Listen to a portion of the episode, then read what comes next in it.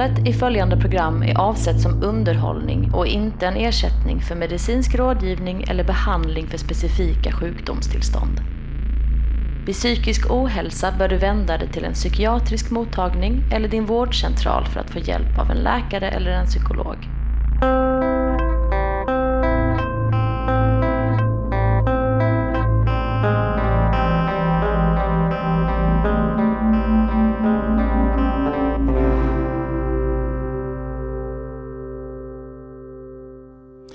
Befinner oss på Heiselstadion i Bryssel.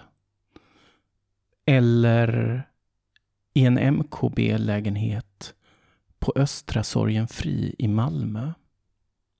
På Heiselstadion så omkom 39 personer i samband med kravaller 1985 när Liverpool mötte Juventus.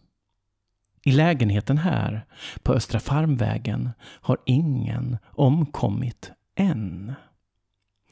Men det kanske bara är en tidsfråga. Eller vad tror du, Rauli? Jag tycker ju det är lite skumt att köra en liknelse mellan en stor tragedi som många minns som något av det hemskaste som har hänt i sammanhang där folk ska ha det trevligt. Och jämföra det då med att vi sitter i köket och pratar om att livet är lite tuffare när det är mörkt, när det är kallt och man inte vill gå ut. Och det sätter ju fingret lite på nu när vi är i halvlekspausen. Att jag är inte så säker på att jag mår så dåligt. Eller rättare sagt, att jag kanske inte mår så mycket sämre än jag gjorde i juni. Och jag funderar på, handlar det här om estetik istället för eh, faktiskt mående? Är det så att vi sitter här och har en eh, alibi för att ha det lite jobbigt och då är det lättare att prata om det? Vad tänker du Johan? Ja, jag har varit inne på liknande tankegångar faktiskt, eh, Rauli Solanko. Ehm, eh, att även om inte vi var de som gjorde det här för evigt eh, bortglömda 1-0 målet på Heiselstadion som Michel Platini gjorde, så, så, så har vi ju ändå det ganska bra generellt. Och jag har varit i liknande tankegångar faktiskt, Rauli. Eh, jag tänkte att vi kanske bara är två påfåglar som tycker om att eh, smeta ut vår sotiga svärta på vackert målade pastellväggar. Det är väldigt dubbelt för mig. Att vi å ena sidan sitter i mitt kök, pratar om att det är tufft på vintern, att det är inte är så jävla lätt att ha massa förväntningar på sig. Att samhället skiter i om man mår dåligt eller bra på vintern, utan förväntar sig samma BNP och effektivitet oavsett. Och där känns det som att det är skönt att få säga de här sakerna högt, så andra som känner det kan känna igen sig i det. Och det är lite någon slags teamwork över att vi är i ett gäng som är emot någonting annat som en stor maskin. Och samtidigt så är vi två snubbar som egentligen har det ganska bra. Som har hem och vänner och inkomst och folk tycker om oss. Och så, så gnäller vi över hur svårt det är bara för att det är lite kallt ute. Man pallar inte gå till Ica och handla och det är mörkt och varför ska man ut då och promenaderna i regnet. Det är superdubbelt för mig. Och då blir jag väldigt tveksam kring, har jag någon anledning att ha den här podden med dig och gnälla de här grejerna? Nej, du har ju såklart en poäng, Raul Slanko, och kanske är det väl lika bra att vi bara drar ner de här omtalade rullgardinerna och trycker på stoppknappen på datorn och slutar spela in den här podden. Eller?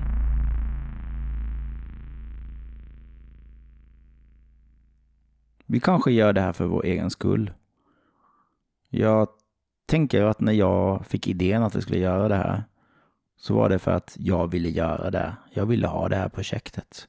Jag ville prata om de här sakerna och jag ville dokumentera vintern och hur jag kände. Och jag ville inte sitta med en anteckningsbok och skriva saker. Jag ville prata med någon och att det skulle spelas in och att det skulle vara på allvar. Och det blir allvar när man lägger upp det på Spotify för alla att lyssna på. Jag var någonstans beredd på att det här kanske är banalt. Det här kanske inte är så jävla kul. Jag kan höra mig själv samtidigt att när man säger sådana här saker så är man inte så jävla pepp. Det är hela tiden den här balansen mellan är man töntig för att man mår dåligt? Eller är det okej okay att prata om att livet är svårt fast man har det rätt okej? Okay? Ja, nej, det krokar väl i en större eh, diskussion, tänker jag, kring eh, vem som har rätt att säga vad och vad som krävs i den här erfarenhetsbanken för att få lov att uttrycka åsikter. Men jag tänker väl ändå att vi, vi sitter ju inte här av en slump. Det är ju inte en eh, popcornförsäljare som har gaddat oss samman under en het julidag på Kiviks marknad och sagt Gör ni inte en podd så kommer jag skjuta er i tinningarna med min pistol. Jag har funderat ändå en hel del på om att ha den här podden, att prata med dig om de här sakerna och lyssna på dig när du berättar om de tankarna du har kring det här. Om det gör skillnad för hur jag mår. Och kanske också när man har en publik, att man måste väga sina ord. Man har inte bara eh, ett sludder i hörnet. Utan man måste liksom lite stå för vad man säger. Det är en annan vikt. Och kanske är det så att när vi stämmer av varannan vecka, ibland var, var tredje vecka, om hur vi har det, och samtidigt också bär med oss den här idén om att vi ska snart göra det, att det, det gör en mer närvarande i tanken, är det så jobbigt då? Eller eh, är jag helt ute och cyklar? Nej, men det tycker jag inte, Rauli Solanko, utan jag jag kan faktiskt se den här eh, poddens liksom terapeutiska undervegetation. Eh, jag kan eh, på något sätt plocka ut det här lilla svarta arket ur mitt bröst, min själ och min hjärna. Jag kan lägga det på bordet. Jag kan se en YouTube-tutorial hur man viker pappersflygplan. Jag kan göra exakt som den här franska 11-åringen gör. Vika arket, kasta ute från din inglasade balkong och känna mig lite lätt till sinnes efteråt. Och hur känner du, Rauli Solanko? Känner du att den här liksom, podden har gjort någon skillnad för dig rent eh, emotionellt och mentalt? På två sätt tror jag det har gjort det. Det ena är att jag trodde det här skulle vara mer givande än vad det är. På riktigt. Jag tänkte så att ja, men det här kommer en massa insikter när man diskuterar de här sakerna och tänker efter och eventuellt researchar, vilket vi aldrig gör. Och å andra sidan så har det ändå gett mig någon slags, eh, vad ska man kalla det, när man hör sin egen röst. Eh, man hör sig säga de här banala sakerna och hur tufft det är, så känns det inte så tufft. Utan det känns som att, ja men nu har vi pratat om det här och det gör inte så stor skillnad.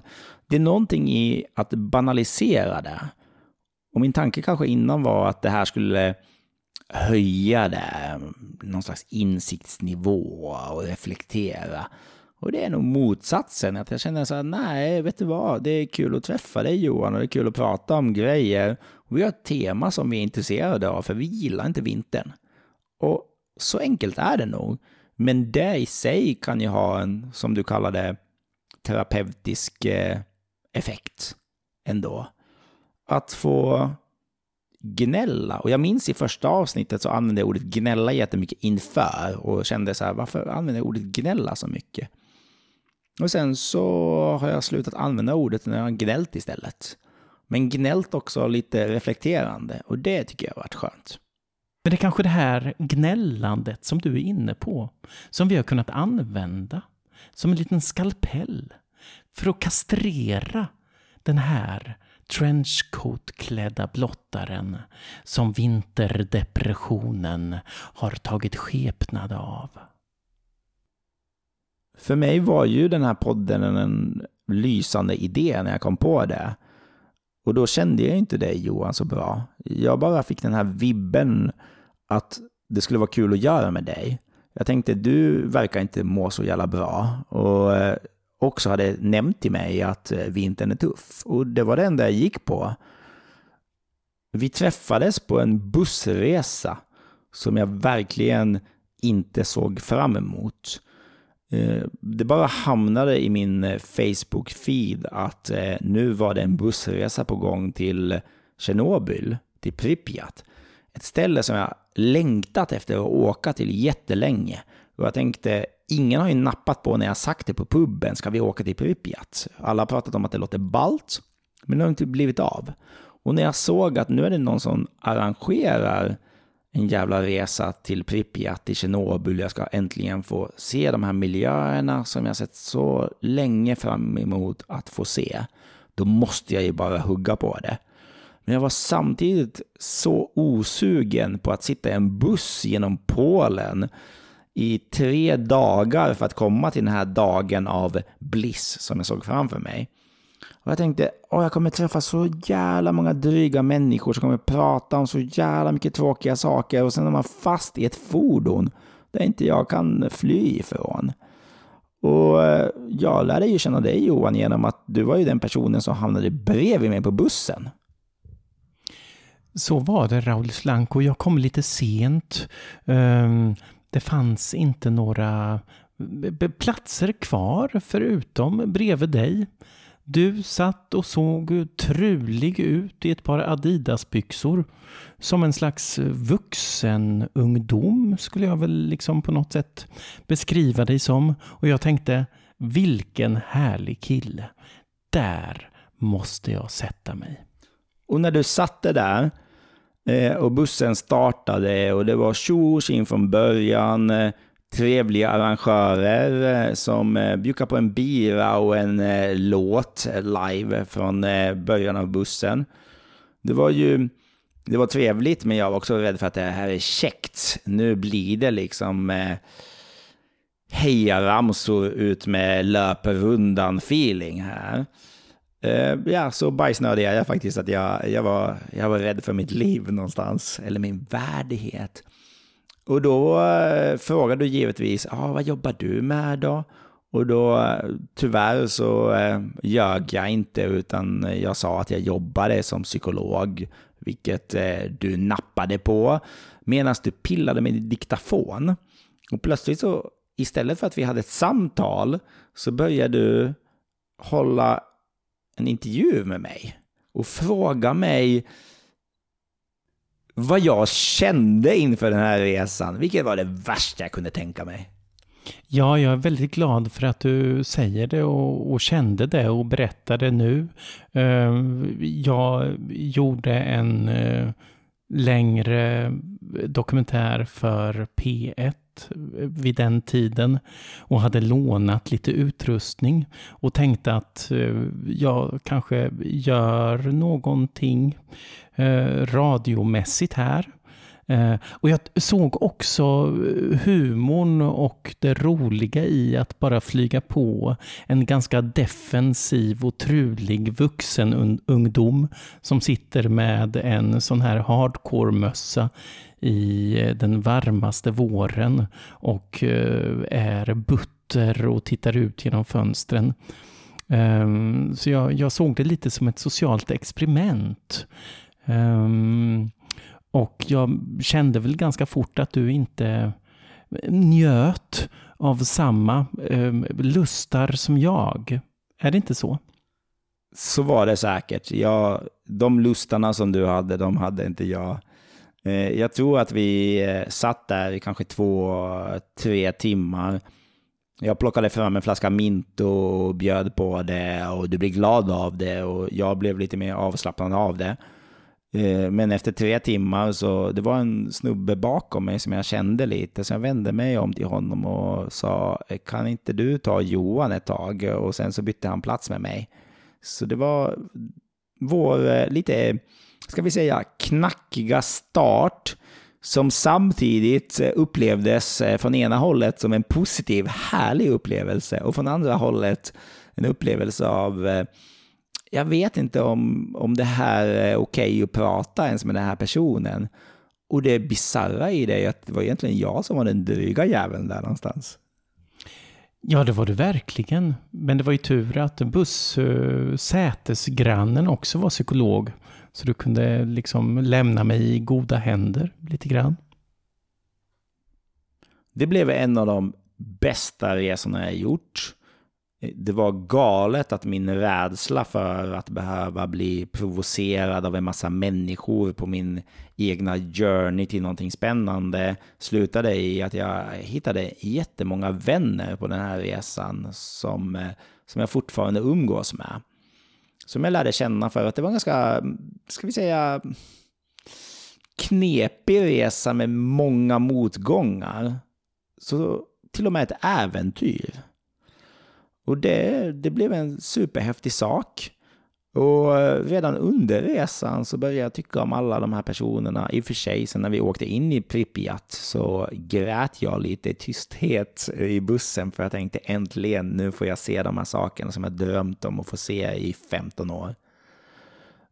Och eh, efter det så har ju många på den här bussen haft eh, ganska bra kontakt med varandra. Några kände varandra redan innan. Men någonstans tänkte jag också att Johan, det skulle jag vilja göra ett litet kul projekt med. Och nu har vi precis suttit och pratat om att vi kanske inte är så jävla deppiga egentligen. Att det är trevligt att träffas, att vi mår bra av att göra det. Och vi har pratat om att eh, det var trevligt att åka på en resa tillsammans. Och vi är plötsligt den här kvinnan som jag pratade om att ja, bara man gör trevliga saker så kommer man må bra. Och jag tror att eh, det finns en risk att vi lurar oss själva lite där. Min erfarenhet är ju att eh, när man mår dåligt så, så börjar man rama in det på ett underligt sätt. Och jag tänker mig att eh, det här med vintern för mig handlar ju jättemycket om att jag inte har energi. Och det kopplar jag till sådana här saker som utbränning. Och alla personer jag känner som säger så här, ah, men jag är på mina sista veckor här, jag orkar med mig inte med mitt jobb och nu kommer det här och det här. Och när man säger till dem så här, ja, du borde sluta på ditt jobb, då säger de så här, ja, fast vid påsk så får vi en ny chef och sen ska jag på de här två veckorna av semester och det kommer bli bättre efter det.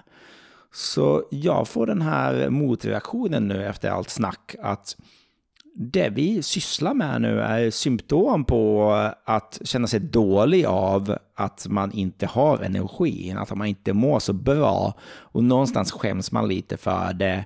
Och sen så blir det som en automatisk reaktion att man bara, nej vet du vad, tummen upp. Varför, varför pratar vi ens om det här? Ja, det är ju en försvarsmekanism helt enkelt.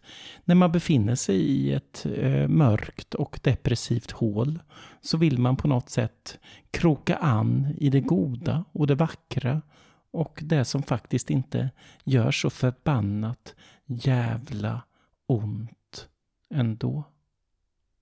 Jag tror det finns drama i det här. Jag har den här känslan av att eh, när man har ångest, när man mår dåligt, då är man så jävla påhittig kring att eh, nu ska jag göra den här drastiska saken. Jag ska minsann låsa in mig här och sen kommer folk sörja att de alltid kan se mig igen. Och sen nästa stund bara så ja men gud vad härligt att de hörde av sig. Jag ska ha en fest så jag ska fira allas eh, omtanke om mig. Jag tror det är någon slags svaghetsgrej, att när man mår bra så vet man vad man håller på med. Och när man eh, trött och kanske ledsen, då vet man inte. Och då är man så jävla fantasifull över, vet du vad, den här podden är helt onödig och sen nästa stund, oh vet du vad, den är helt ovärderlig. Och det är ju den här saken som är en del av det här störiga med att må dåligt. Att, att eh, bara gå om dagarna och känna så här, det är faktiskt ingen fara. Jo, det är det. Nej, det är det inte. Medan jag tror att när jag mår bra så har jag inga sådana dilemmor. Jag bara säger den här hamburgaren är skön.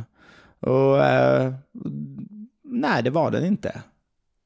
Nej, det är liksom bipoläras liksom eh, funktion av en kolsyrepatron i en sodastreamer som ena dagen inte kan fungera och andra dagen fungerar lite för bra. Eh, jag känner igen mig väldigt mycket i det du säger Rauli, att eh, en eh, opolitlighet till den e egna känslonaturen som vinterdepressionen för med sig. Att varken veta ut eller så kallat inom citationstecken in. Jag tror inte på begreppet självkänsla. Jag minns att det fanns en bok som hette Självkänsla nu. Det måste vara den mest vulgära idén. Att det finns någon slags känsla för en själv som är superviktig, som grundar en i vem man är. Och sen finns det också någon författare som skriver en bok hur man i tio enkla steg kan komma dit. Och det är så jag ser att folk pratar om det. Och jag tänker mig, när jag har det här som folk beskriver som dålig självkänsla, det är min tvivel om vad jag ska göra. Tvekan om att göra en osäker situation. Kommer jag klara av det eller inte? Och framförallt, vad kommer andra tycka om det? Så får jag frågan, vill du med på den här roliga saken?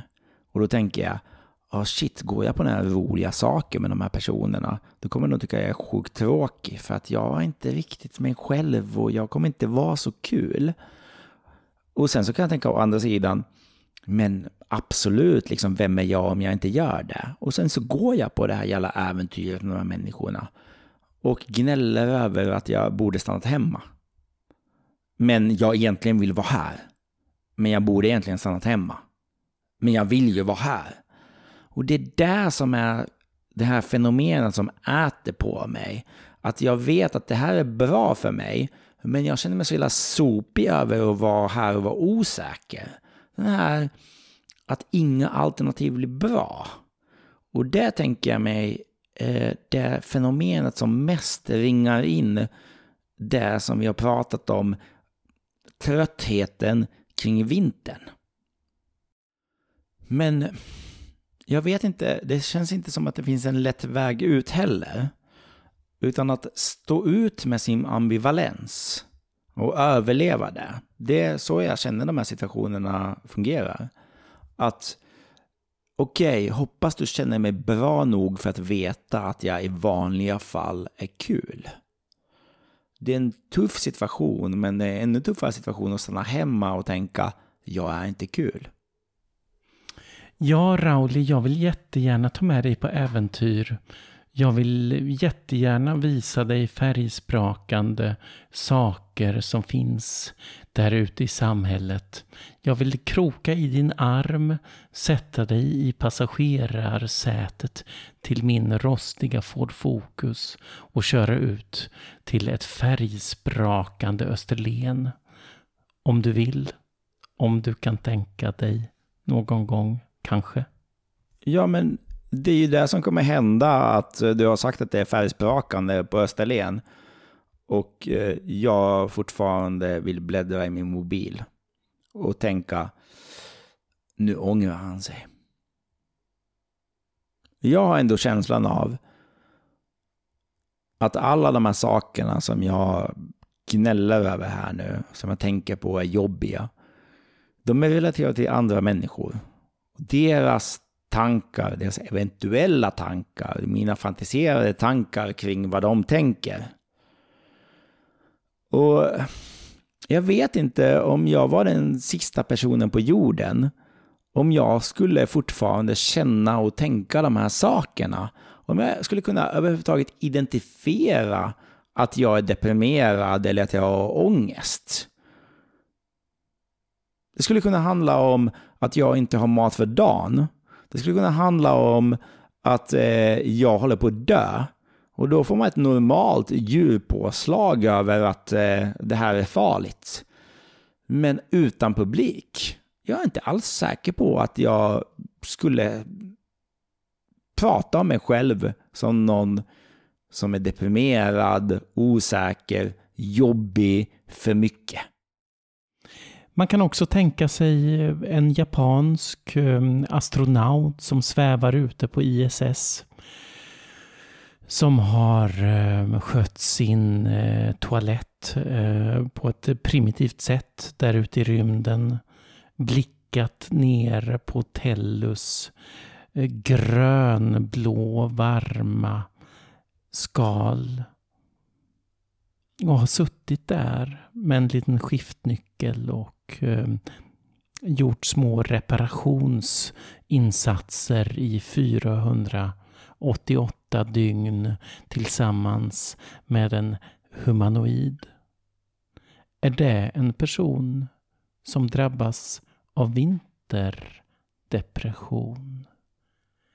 Är den här japanske astronauten en person som känner skillnad på februari eller juli? Johan, det är hög tid att vi drar ner persiennerna, bjuder in mörkret, blickar upp mot ISS när det passerar oss. Begraver idén över att självkänsla finns. Kurar ihop som små ambivalenta bollar och låter februari omsluta